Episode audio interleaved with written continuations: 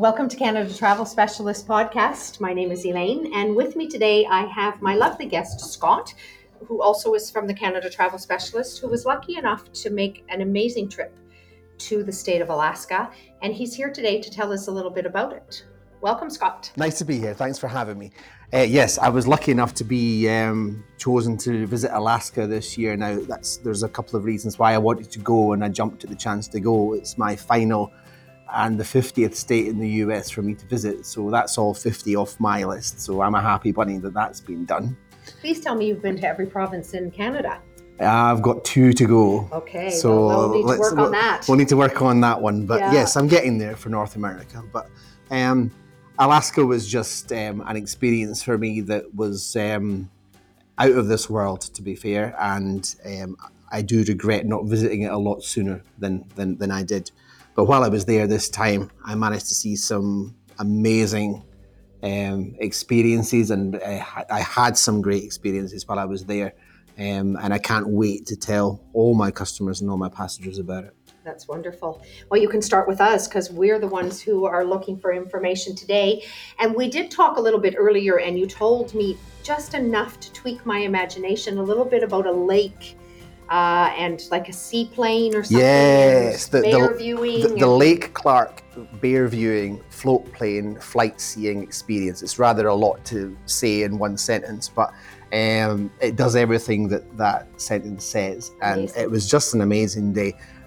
Rates very highly for me, and probably one of, if I did pick an experience over the last 25 years of traveling, that would certainly be in, up there, definitely as, as an experience. It's they call it an excursion. It's not an excursion. It's a full day experience. It starts from like seven in the morning until you get back to your hotel about seven, eight o'clock at night time as well. But you do start on the float plane, which is a great experience taking off in a seaplane for one, and um, you know just flying over the the mountains, the glaciers, the beluga whales below, um, all the lakes, the scenery that goes with that was just an amazing experience. It then lands in Lake uh, in in Crescent Lake, which is part of Lake Clark uh, National Park. You get off that, and then you're into smaller boats that go around the lake and seek out all the bears living in the natural environment. They're all salmon fishing because it was lucky enough it was late August I was there, so we saw the salmon fishing. Um, but we we came across so many bears. That's lovely. Um, and it was just an amazing experience seeing mothers with their cubs feeding them the salmon they were catching. Uh, and it, there was bald eagles, you know, flying around. There was all sorts of things um, from a wildlife point of view. So, if that's uh, floats your boat yep. and um, you're into wildlife and photography and stuff, it's what an experience that was. And the guides, they know exactly the guides. Doing, well, so the guides are all like. There's only there's a limit to how many people they accept. Uh, on that. It's, it's because you're in nature's environment, they, they kind of limit it so that it's not a mass market trip that you're doing. So um, there was only about 30 people um, in, in, in, in, our group, but we were split into four um, smaller boats. Mm-hmm. So you're, all the guides are linked by radio. So if you see a bear, then you, you, you kind of follow you know the flow as to where you find them. Uh, one highlight for me was watching some fishermen catching from salmon. And now that might sound that it's not a highlight, but they were catching our lunch for the day. And it wasn't until the girl on the boat explained they're catching lunch. And I'm like, really? Are they? And then, right enough, lunch was salmon, freshly served, cooked there and then, bang on the plate. You couldn't just, get a fresher experience. It was just great. And then you do another bear viewing experience in the afternoon before you fly back to, to Anchorage. But what a day. I'd highly recommend it. It's just an amazing experience to have. So in and out of Anchorage, so it's accessible to all kinds of different. Yeah, so I mean, even if if you're if you're short on time and don't want to spend that amount of time visiting the whole of um, you know Denali National Park and the whole of the Alaska experience, and you've got a short three day window, use one of the days to do that. To do that, and I don't think you'll regret anything Perfect. about the whole day. Um, we talk, or I assume, I guess, that it's you know it's really light in the summer and it's really dark in the winter, but you assume that it's cold all year round, even though I think I heard different this year. Yeah. I assume that it's cold. No, well, you do think that, and I thought that, so I was straight down the shops when I found out I was going to Alaska. You know, new jacket, new waterproof, new thermal. No, didn't use any of them. It's Um, amazingly, this year it, they had um, um, fire watches. You weren't allowed to, you know, set your own fire pits Mhm. and stuff because the temperature was in the late twenties all summer. Imagine. So it was a kind of a. Um, it wasn't what I was expecting weather-wise. Um, whether that's going to be like that again, who knows? You can't No. predict the weather, but uh, it, it totally was the opposite. Although nighttime, it gets dark just after midnight in Alaska. Um, so your, your, you, your body clock tends to think it's not as late as it is. Right. And it's only till you're in one of the 49 state brewery bars at night and it's, you know, they're shutting up shop round about you because it has gone 12 and it's still daylight outside. Well, I mean, that does happen a little bit here in Scotland. Well, A little bit, you know, because I'm, as you can tell, I'm Canadian. So for it to be light till 11 o'clock at night, that was a surprise for me. hmm. So it's a really nice thing about summer, that's for sure. It's sure. great. I mean, uh, and you know, when when you aren't out and about in in Anchorage in Alaska, you know, from a food point of view, and I know you are a foodie, Yes. Elaine. You know, seafood is in abundance. You know, everywhere you go, it's fresh salmon or it's fresh halibut. You know, it's there's there's crab. There's So much. everything's fresh, and that's that's what I took away from the food experience. It was it was just as fresh as they could get it. It was getting cooked. Yeah. There was nothing imported, flown in, or frozen. That was that was the way I kind of yeah. got it for that. That's perfect. That would Yeah. sign me up just for that reason alone. and the, when you talked about, you said something about the 49 bar or something. the Is 49 state, 49 State Brewery is the local craft beer brewery in Alaska. It's the main one that they have, Right. uh, and they have 49 beers just to match um, it being the 49th state. Now, most of them are typical craft beers that you know, from a taste point of view, I don't know whether they're any good or not. I tried to make my way through most of them as much as I could, but I'm I'm I'm a pale ale kind of guy, so I I kind of um, gave up halfway through. But um, they have their own chain of um, um, breweries. You can go microbrews. You can go around and do the little tours and and the samples and stuff, and that's all very accessible. Again, from Anchorage, very accessible. So that's two great things to do there. If you can't even do anything else, you already Those two would be okay. Good Yeah. good start. Good start. So I've heard rumors that when you're in Alaska, everybody does bear counting.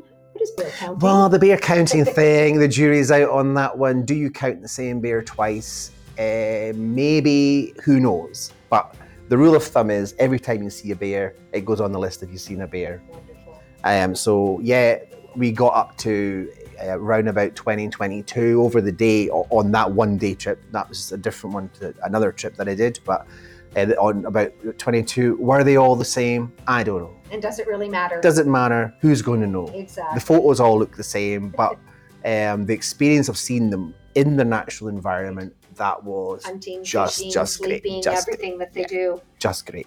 So now we know they're great for seafood. We know that we can do some great bear viewing. What else is Alaska? What what else can I do when I'm there? What's it famous for? Maybe. Um, moose, caribou, um, Denali National Park has a great day trip again. It's another full day um, if you're staying further up in towards Denali. Um, they've banned cars from the national park, which is a great thing. Um, I didn't know this before I left. This that's something lear- something new that I learned. Um, and you have to join the, the the purpose-built vehicles that they have that go through the national park, mainly because the roads are quite dodgy to drive on right. um, but you're seeing the, the wildlife in their home and they don't want anybody spoiling it by throwing litter out windows and stuff like that Or and, anything. It's and racing racing through the park so it's all very um, you know strictly um, you know control. and controlled yeah. yeah so um, but the experience itself is great. I mean it does take five hours to get to the heart of the park. So you are starting early in the morning and the bus doesn't go over at that fast got to tell you. Um, but once you get to the middle of the park and you have your lunch you do have the option to fly back to um, the, the denali town rather than take the same bus back. So you're saving yourself a lot of time on Mhm. that journey. So you could cut your day down by doing that and it's probably worth it just to fly over the Denali mountain range anyway. Yeah, that would be You know, nice so that would be treat. great. You know, Yeah. and then you know what's what's to not to love about reindeer sausage you know i mean that's that you know that And another that's salmon that's lunch. another and another salmon lunch Of you know course. i'm all fished out for the last i don't want to see another fish um but i mean you know alaska's famous for wildlife definitely photography definitely if you're going down the coastline you should definitely visit the glaciers that was another highlight for me the glaciers down uh, the Kenai Fjords, which is down where most of the cruises will come into Seward or Whittier down that end. You can do those um, experiences from down there. The glaciers were just phenomenal, just amazing. So definitely some highlights. because you actually get to stand on a glacier. Is that? You can do the, the we can do the, the glacier landing, which is a float plane. It actually goes from a place called Talkeetna, which is between Anchorage and Denali. So very easily to access on the Alaska Railroad, which um, I would definitely recommend. Or you can do the coach to co- uh, park to park connector by coach. Um, either or, you it's just an amazing flight seeing experience. You do land on the glacier, you're out, then you're back on, and then you're off again. And so, do can I get to the glacier by bus as well? No, you, No. you, th- this is only it's only on the way in. Um, Okay, of, or you have to fly into the glacier. If you want to see the glaciers up close on the Kenai Fjords, that's the that's the boat trip that you would do from Seward. Oh, Uh, and that's again that's another um, spectacular day and Mm. scenery and up close and personal with a glacier. The closest you get to it is about I would say about hundred meters away, um, which which sounds quite far, but it's not really when you consider the size of this thing. Yeah. Um, and you just see giant chunks dropping off, and they're the size of a house or the size of a car. well, you can't get any closer. And The- it's just like amazing, Uh, just an amazing experience. fly right out of the water. That's great. You mentioned the train. What what is the train? Well, the Alaska Railroad runs from Anchorage all the way to Fairbanks. Now, it runs in in three or four different sectors, so you can split your trip up. So you can go on uh, one morning from Anchorage to Talkeetna, stay whatever length of time you want to stay there, then board the train again and go further up to Denali. Then you can get off again and, and then board it a few days later and go up to Fairbanks. You can use that service. It's a similar style to um, the Rocky Mountaineer that goes through Canada, in which it has a glass dome Okay. um, double deck carriage. Um, so it's it's similar in that sense. It's not the same experience as Rocky Mountaineer. Okay. I, I, don't want to get the two things Exactly. um, the, the same there, but um, it's they've got the carriages in a similar style so that you do experience the the wildlife like and, the and the, yeah. the scenery as you're traveling. The other way to get around is to use the park to park coach connector. So you can mix up the rail one day and the coach the next day, and so that you, I, I the section I would certainly do by by rail is from um, Talkeetna to Denali. That's probably the best scenic route Okay. out of it. Or you can also do. They have an adventure class part of the train which will take you from your cruise ship in Seward or Whittier up to Anchorage. And that hugs the coastline. So that only takes a couple of hours if you wanted to really do the train, um, Right. but not go as far into the national parks in Alaska as as, as I did. Right. But great Okay, there sounds like so many different options. I know. I wish I was here for podcast number two well, and three and four. yeah. podcast number two, three, and four because really we haven't talked yet about. We just talked as if we were already in Alaska. We didn't talk about how do I get to Alaska, or do I do a cruise before or after, or do I just do Alaska? If I wanted to just do Alaska, mm, how many days do you think would do it justice? to do that justice, you'd need you need a seven day trip to do that justice. I mean, if you could stretch to ten, uh, then fabulous. You will see as much as I've seen in, in the experience I had, um, but it's not everybody that can go all that distance for that length of Right. time. Um, but I just think you are going a long way. It's not the easiest place in the world to get to. So when you do get there, you you don't want to um, lay back and not do something. Right. And then regret it later. Oh, I wish I'd done that while but I in was ten there days, I would in have 10 to days rush, rush. You wouldn't have to rush everything. you'd see as much as possible um, you'd get some chill out time as well rather than running around every day all day Mhm. um, and if you plan it properly you should be able to fit it all in and and have a great experience That's wonderful. Well, I'm really jealous that you got to experience that, but I'm really happy that you came to share Isn't it with everybody? It's the thing. Everybody's you're going where? Yeah. And that was the, the initially all my friends were like you're going where? Who? What, what are you going there for? And Right. when I explained the backstory to me doing all the 50 states, and then, um, you know, it was my chance to tell my customers about what I saw and what I experienced. Exactly. There's, it was That a makes us no-brainer. very lucky when we do that. No-brainer to say say yes to it. So we'll tell our customers, everybody who's chosen to listen to us, that if you want to go to Alaska, if you've even slightly dreamt about going to Alaska, that Scott obviously is the person that you need to talk to. So check us out at Canada Travel Specialists and stay tuned for uh, whatever our next podcast might be.